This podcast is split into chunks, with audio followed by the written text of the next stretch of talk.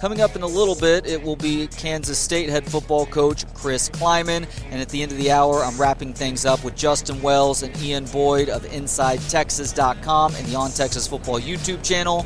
Right now, though, I am joined by a guy whose team does have some expectations this year. It is Texas Tech head football coach Joey McGuire. Joey, thank you for the time. How you doing today? Doing good, man. This is this has been a great day and got to hear everybody yesterday. Um, so it's a lot of fun being here at Media Day. It's getting closer and closer to football.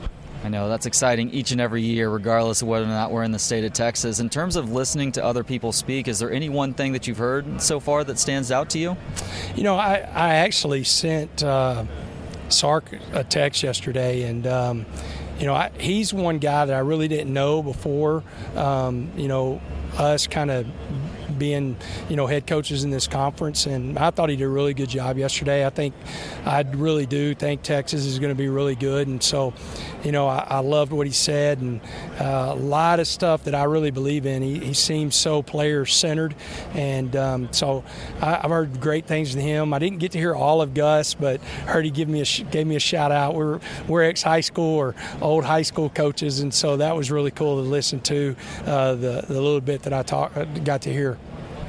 So you guys are obviously dealing with a little bit more in the way of expectations uh, from your first year in Lubbock, and a lot of that has to do with the players on the field, their development, but also the coaching staff as well. And I assume that uh, you do not shy away from those expectations. You're happy that uh, more is expected in terms of what your team might be able to accomplish this year. No doubt. I mean, I'd rather be on this end than the other when people, you know, you had no expectations, you know, and and so um, it's one of the deals uh, that you have to, as a coach, it's your job to make sure you get these guys to understand that the game's still played, you know, on Saturday it's still played, um, you know, on the field, and and um, but but it's fun to be in the mix of, of people uh, talking about you and, and expecting good things from you, and, and and they should you know, we have an older team. We've got 18 starters back from that uh, bowl game in Houston, and and um, our guys are working extremely hard. They we have a very healthy locker room. Our guys care about each other. Um, they they come to work every day, and you get to push them, uh, you know, to somewhere that I don't even know if they thought they could get there, and and now they're starting to believe more and more. And it's part of my job is to continue to culture that belief, but also keep us humble, keep us hungry, uh, knowing that we've got a really tough schedule and we've got some really good good teams that we've got to go play. Obviously, having a healthy locker room not only involves bringing good guys in to begin with, but also ensuring that you have proper team leadership. There's only so much you can do as a right. head coach to foster that. But what uh, can you do to actually help bring that whole process along?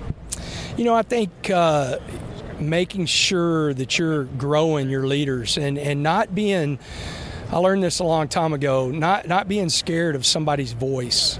Um, you know, sometimes coaches uh, they they don't understand the voice that a guy has in the locker room, and sometimes they tr- try to quiet that voice because they think they're going to say the wrong things.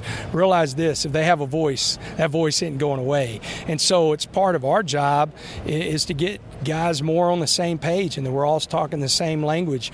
And then the the other part is don't be scared for people to ask you why. You know, um, I had a coach one time say, "We don't ask the head coach why," and I said, "No, no, no, no. I want them to ask me why because I know why. I know exactly why we're doing every single thing every single day from the day." uh, the season starts till the first day of off season. And so I think whenever you invite that and, and the kids see that and they see that you're um, Um, doing it for the right reasons, then you've got a chance to create that leadership. And we do. We want a player led team. It's my job to help them lead, help them lead in the right way. But we want a player led team because they have the strongest voice. And having people who ask why is important so that they can understand the reason why you're asking them to do something too. And you yeah. don't want a bunch of sheep on your team. A bunch of sheep are people that uh, aren't going to be able to operate on their own given that opportunity. And at some point, these guys are going to have to make decisions on their own too. No, no doubt. And you, you when you do that, you also have quicker buy-in and you have stronger buy-in. You know, because whenever you tell somebody why you're doing it, they have the opportunity to process, you know, is this really good for me? Is it uh, what I want to do? Um, you got a chance to get on board or not? And so uh, that's one thing we invite that. We we want to to have a uh, I have a leadership council, and the first thing I tell them whenever uh, we first meet for the very first time is I tell them I am not the head coach when we're in this meeting. We're all equals.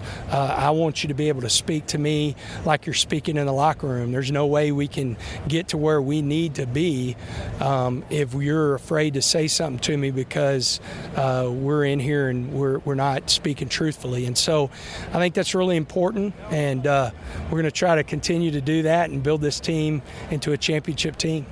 I've heard the Navy SEALs speak in terms of uh, in terms of leadership in that regard. Like that's kind of the model that they have set up. That even though there is a hierarchy, they make sure that the people that are a part of the team, anybody can step into a leadership position if need be. Is that where you get that ideology from, or did you get that from someplace else? Yeah, it's kind of a mixture of uh, different coaches, different mentors, seeing different things.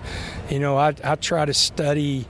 Uh, constantly. Like we went to Miami. My wife uh, she considers that her vacation. I went to listen to a bunch of guys that aren't football coaches talk about how successful they are. I listened to Greg Brown, the uh, CEO of Motorola Solutions. You know, the guy that basically told Motorola, "Hey, you need to get out of the phone business," and years and years ago because it wasn't working. And so um, that uh, and being around really good coaches and and part of that is the, the military group. We have we actually have uh, a group that have come in that will end our summer. It's called the program, and it's uh, ex-military guys that come in and try to identify your leaders and who has a voice. And I always ask them like, how how can y'all do this so quickly? And they say, Coach, we have to be experts in it because in our line of, line of work, if we're wrong about a leader, people die. You know, in your line of work, you might not get to where you want to be. And so uh, we do, man. We spend a lot of time with those guys of, of talking. They came in in June and, and met with the team and watched them work out and met with the leaders. And, and so uh, definitely whenever you bring that up, that's part of our uh, thought process too, is that, that mindset. So based on all that then, what is a most important leadership quality? I think it's somebody that puts the greater good in front of the team than themselves. You know, um, I, I think it's somebody that, you know, one thing that the guys, the, you know, whenever I talk to the program, they don't believe in uh, leader leadership like as far as like uh, lead by example. That's just being a good teammate. That's just doing your job. Leaders bring somebody with them. Leaders have influence, and so using that influence, knowing that uh, something's bigger than yourself, and, and you're using that to make the team better. This is a question I've been asking everybody over the last couple of days, Brett Yormark included, so I'm going to ask you now. Everybody fears something. I fear unrealized dreams. My wife fears clowns. What's your biggest fear? I love what you said. I, you know, um, I, I just don't want to uh, look back and and have regrets. You know, I fear that regret, and a lot of time that regret is not necessarily that you did something um, that wasn't successful, but that you didn't have the courage to try something that was maybe outside of your comfort zone. And um, so I think a lot of that uh, is one of my fears. Um, you know, it's not healthy, but, you know, I do fear failure. That's a driving force. And then snakes. So I think those are the three things that are, are my fears. failure and snakes. That's a good yeah. one two combo right there. You talked a little bit earlier uh, about uh, failure, and you talked about it just now, but failure is important also. We don't strive for failure necessarily, but in order to fail, you have to take chances, and chances are how we grow. What is a failure from your life and the lesson that you took from that going forward? Um, you know, I think in early, I mean, I, I was a head coach at 31. You know, I, I got my first head coach job at, at 2003, and um, you know, I, one of the biggest things that I had to do was um, trust and delegate, and I didn't do that early. You know, I tried to do too much, and um, one of the things that, that I learned, and the one of the things that if you come into Texas Tech and you go, "What's that guy's job? What's that guy's job?" There, every single person is an expert at something. They have one defining job that is their job, and I do not ask about it. Um, they can have that closed loop of communication to tell me they got it done, but a lot of times that's your job.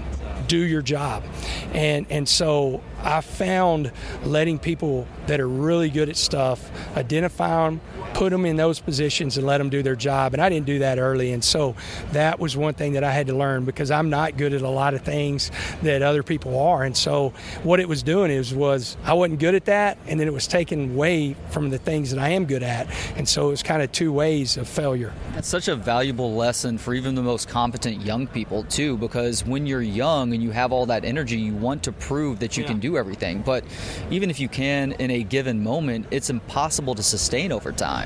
Yeah, yeah, it is, and and so I, I think that's part of that growth, and it's something that we're trying to, you know, teach the the guys. It's uh, one reason we just don't have team captains. We have a leadership council. There's more guys so they can lean on each other, and um, and so I, I, think that is, man. You put that perfect. It's a it's a, a good example for young people to see, but also to grow. All right, last couple questions here. We're going to steer things clear back into football now. I uh-huh. appreciate the generalized leadership conversation and failure conversation. Uh, fill in the blank for me here. It will be a successful season for Texas Tech in 2023 if blank. We're playing in this stadium in December for the Big 12 championship. It will be a failure if blank.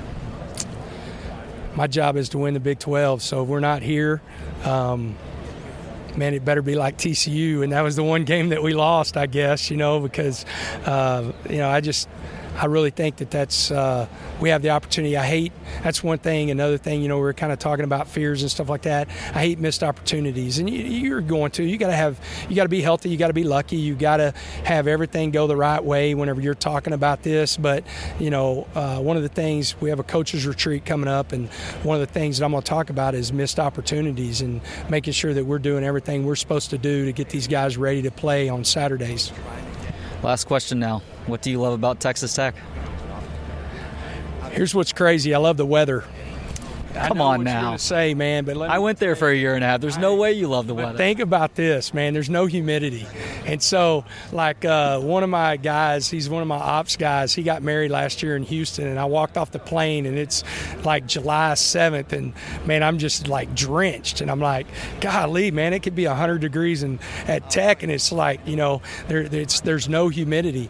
Uh, the mornings and the evenings are absolutely the best. Whenever you're talking about the summers May. Uh, we practice in the mornings. I think my strength staff gets tired of me always saying, "Golly, how beautiful is this morning?" Um, just because of the weather. So I love the weather, love the people, love the food. So you're right about the weather it is a dry heat, and that makes a big difference, especially when it's in the 90s and low hundreds. The exception to the weather, though, is when that wind is yeah. blowing the wrong direction and you can smell the slaughterhouses throughout the city. Well, I've been lucky. I don't think it's flipped that away. Uh, but you know what's crazy is um, I, I, told somebody uh, she works for uh, Learfield, um, and she does a lot of video for them and everything. And uh, she graduated from she's a Texan, but she graduated from Ole Miss, and she got here in January. And I told her, I said, just get ready. You'll appreciate this. You'll appreciate this. And if you're in April and the 1st of May, that wind's going to blow. I mean, there's no doubt that wind's going to blow. Um, but if you turn around and I saw her at an event in June and she goes, Coach, you were right. This weather's pretty awesome. It works to y'all's advantage once you get used to it, especially with those games in Jones Stadium, right? No doubt, no doubt. Well, he is Joey McGuire, head football coach at Texas Tech. Tech fans, I told you it was an incredible hire when it was made uh, a little bit more than a year ago, and he's done nothing to prove me wrong since. Joey, thank you so much for the time today, and best of luck with things. Thank you very much. Great seeing you.